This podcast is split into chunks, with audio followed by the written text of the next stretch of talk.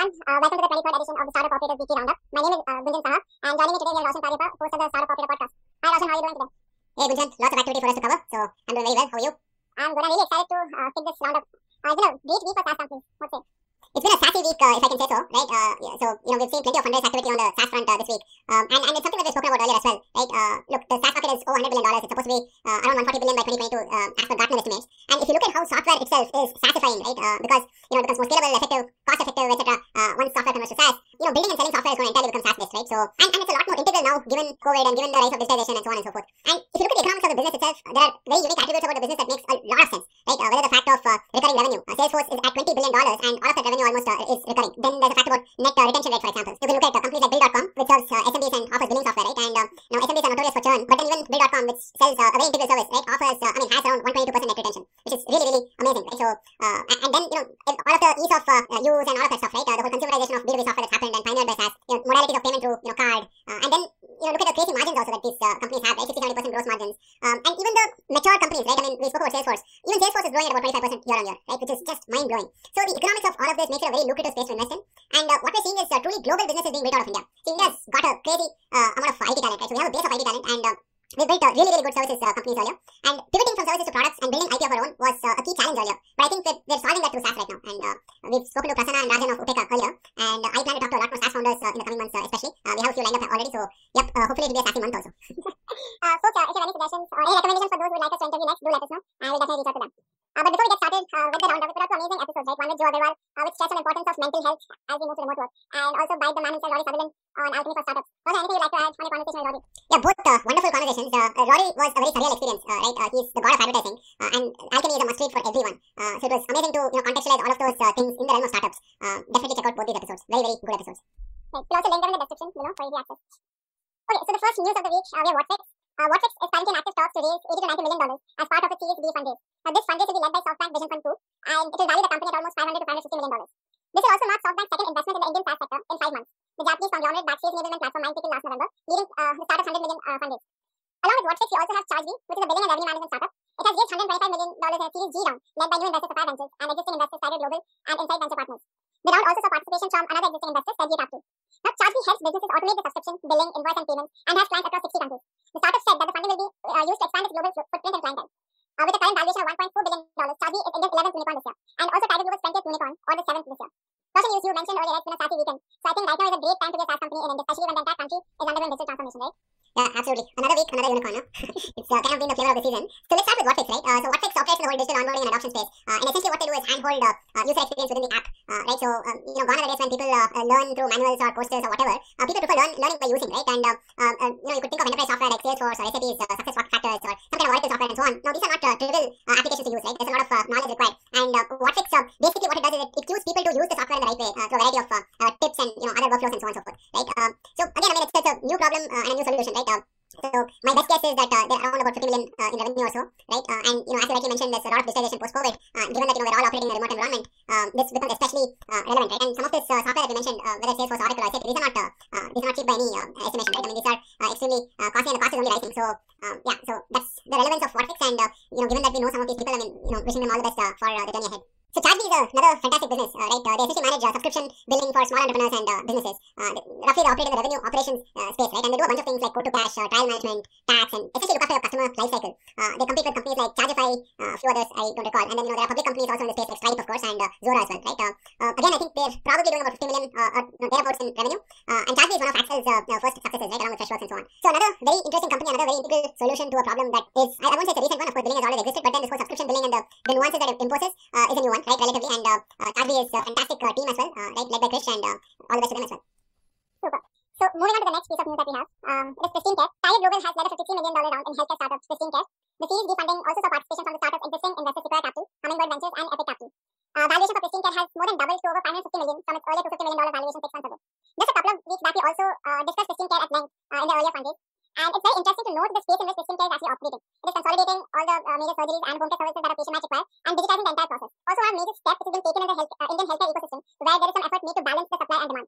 As by the nature of the business itself, it is not easy to always have bed in the hospitals, uh, as you can see in the news today. But also, anything you'd like to add from your end? So it's a very interesting business, as you said, right? Uh, they're trying to match demand and supply, and uh, utilization is the key constraint in uh, you know healthcare, right? Uh, uh, and we're seeing this right now in the midst of the second wave, right, where uh, uh, supply and demand, uh, I mean, demand has risen uh, know, four times, five times for things like oxygen and so on and so forth. Uh, and we're not able to meet the supply, not because we don't have the capacity, but uh, because of a pure planning and logistics uh, uh, failure, right? So, uh, so yeah, uh, another very good innovation and uh, more power to the team. Also, uh, in our earlier uh, roundups, we have been talking about ESOPs a lot. And I think uh, people have been really looking at the uh, roundups that we put out, and there's an ESOP management tool in the news. Uh, Qapita, which provides a software solution for ESOPs and capitalization table or cap table management, has raised $5 million in its pre-Series A funding round. Mass Mutual Ventures led the fundraise, and other participants in the round included Endiya Partners, Paul Allen Vulcan Capital, East Ventures, and India-based angel investors such as Avaana Capital founder Anjali Bansal and Udaan co-founder Sujit Kumar. Qapita currently serves clients in Indonesia, Singapore, and India, focusing on startups. Its software platform helps private companies digitize and manage cap tables, perform due diligence, and issue equity to employees. Qapita was founded in 2019 by Ravi Ravulaparthi, Lakshman Gupta, and Vamsi Mohan, and today the company has close to 30 people in its team. This is a classic example of new use cases being discovered as the startup ecosystem matures, isn't it? Yeah, uh, very much true. Uh, so it's a new solution to a new problem, right? Um, private equity investment is, you know, it's, it's very, very complex. There's tons of legal and compliance work, and uh, you know, even post your Series A, things uh, messy. Can get uh, very complicated. Uh, to top it, I mean, you will have an ESOP pool, advisory shares, uh, uh, and if uh, you know, if you have investors. Um, from a couple of different uh, uh, geographies, it uh, complicates things uh, 10x further, right? So one of the things that I also saw within uh, Qapita's uh, product pages is that uh, you can actually do deal scenarios uh, and you know see what uh, different valuations and projections will look like. Uh, a lot of scope for financial modeling and stuff. The important thing is that look, all of this work is you know very very important, but at the same time, I mean, it's not revenue generating, right? So so founders are often burdened with all of this work, and this is not stuff that they can escape as well, right? But it's you know broadly classified as ops and admin work, right? Uh, it's not revenue generating by any stretch. Uh, so they have to reluctantly do all of this cumbersome work, and uh, you know this is a great way to leverage software to ease that pain. Uh, I'm sure, I mean, you know, when Qapita was pitching this to investors or founders, I mean, uh, you know, there was ready resonance in that sense, right? So uh, it seems like you know, Qapita's founders are also from a corporate finance and investing background, right? So they know what they're doing. So yeah, this should be interesting. Uh, also, over the past uh, episodes, we've been talking uh, quite a bit about the mobile gaming space. And this week, online gaming platform Mobile Premier League is in talks with existing and new investors to raise up to $150 million. After Dream 11's 2x jump in valuation within six months, MPL has now joined the race for the Unicorn Club. The fantasy and esports have been really catching on in India at a quick pace, and investors seem to be very bullish on the segment. Uh, Mobile Premier League has grown to over 70 plus games and, and 7 million users, and reports said that the current online gamers base in India stands at 360 million and is projected to cross the 500 million mark by 2025. Uh, Dream 11 has raised $625 million in primary and secondary capital since October 2020, and another gaming platform, Winzo Games, has raised close to $20 million in equity and debt financing in the past six months. Now, if you look at the gaming, mobile gaming sector in India, as I mentioned, investors are really bullish on the segment. The, dominating the gaming space is really not an easy task because by putting out a game out of India doesn't necessarily mean that you're competing in, within the Indian subcontinent. You're competing with the top games out there in a heavily crowded market like Clash of Clans, PUBG, Mobile Legends, and, and the like. So it requires constant innovation to acquire new customers and keep them engaged in the platform. And before the game story get over, you have to monetize the users uh, who are playing your game. So hats off to the people at Mobile Premier League and more power to them. Roshan, anything you would like to add on this segment? No, it's uh, an interesting sort of an evolution that uh, we've seen within Indian gaming itself. Uh, I think we discussed this earlier when we were talking about Dream 11, right? Uh, um, I'm very, very bullish on this. Uh, right? Um, um, I think it'll, it'll be a fantastic uh, sector to look out for, for sure. So another startup almost to enter the Unicorn Club. Uh, banking tech uh, startup Zeta is inching closer to the coveted Unicorn Club as it finalizes a new round of investment with SoftBank Vision Fund 2. Uh, they're advanced stages uh, to lead a $250 million Series B round in the five-year-old startup. The investment proposal values the company, which is co-founded by high-profile entrepreneur Bhavin Turakia, at over $1 billion, up from 300 million in its maiden external funding, which was a Series C in 2019.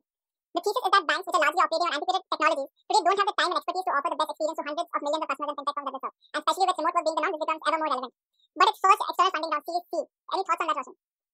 Yeah, so uh, Zeta is a, an interesting story, and before we get to the business, let's talk about the entrepreneurs because they are also like, equally interesting, if not more, right? Uh, so Zeta is co-founded by Bhavin Turakia, and he's one half of the Turakia brothers, Bhavin and Divyank. Uh, they've built successful businesses, I think four or five successful businesses over the last uh, 15, 20 years, uh, right? Uh, so they sold MediaNet for about 900 million dollars. Uh, MediaNet operated in the ad tech space. Then they sold Big Rock, uh, Britain sold Big Rock for uh, uh, 160 million dollars. Big Rock, of course, was for hosting and domains. So they've done this before. They've been there and done that. They operate in the, pa- the parent company called Directi, and they, they run multiple businesses, like so. They are multiple businesses like uh, Flock, which uh, is a Slack equivalent, uh, uh, right? And then they uh, there's also Ringo, which is uh, low cost calling. So Zeta started off as an employee benefits sort of a company, right, to compete with Sodexo.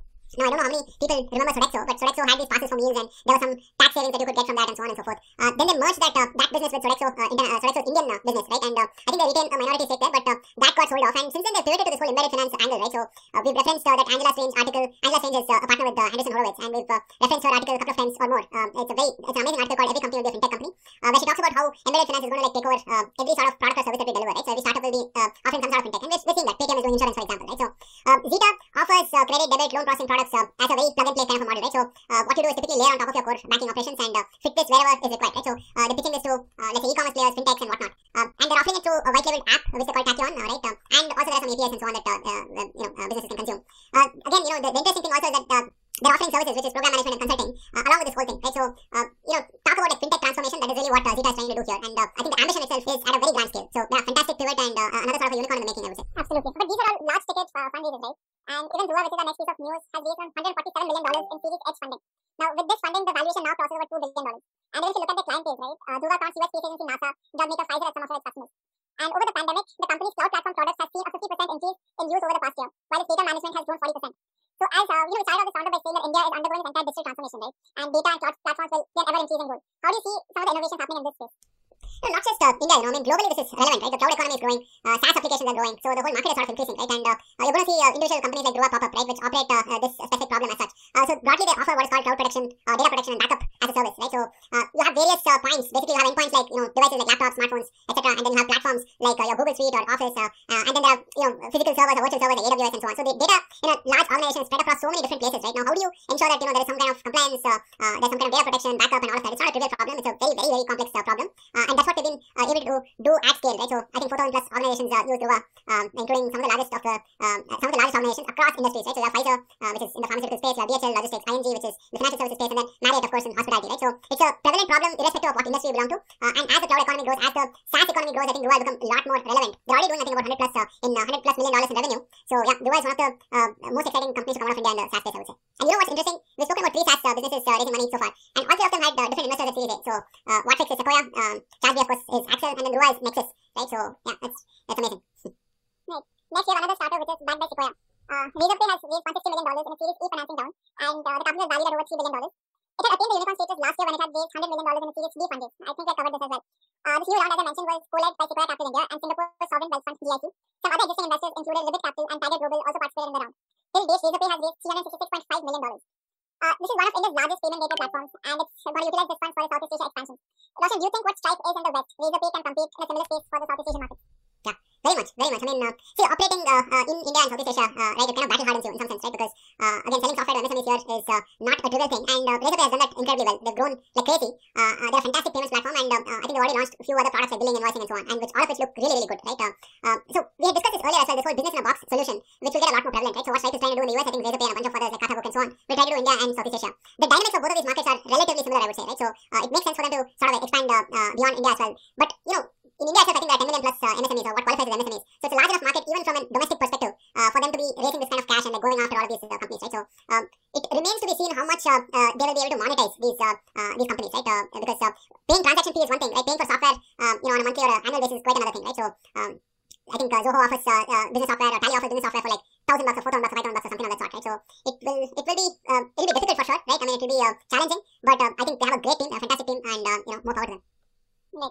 Uh, before we end this week's uh, roundup, Roshan, any, any uh, thoughts on what episode you're putting out this week?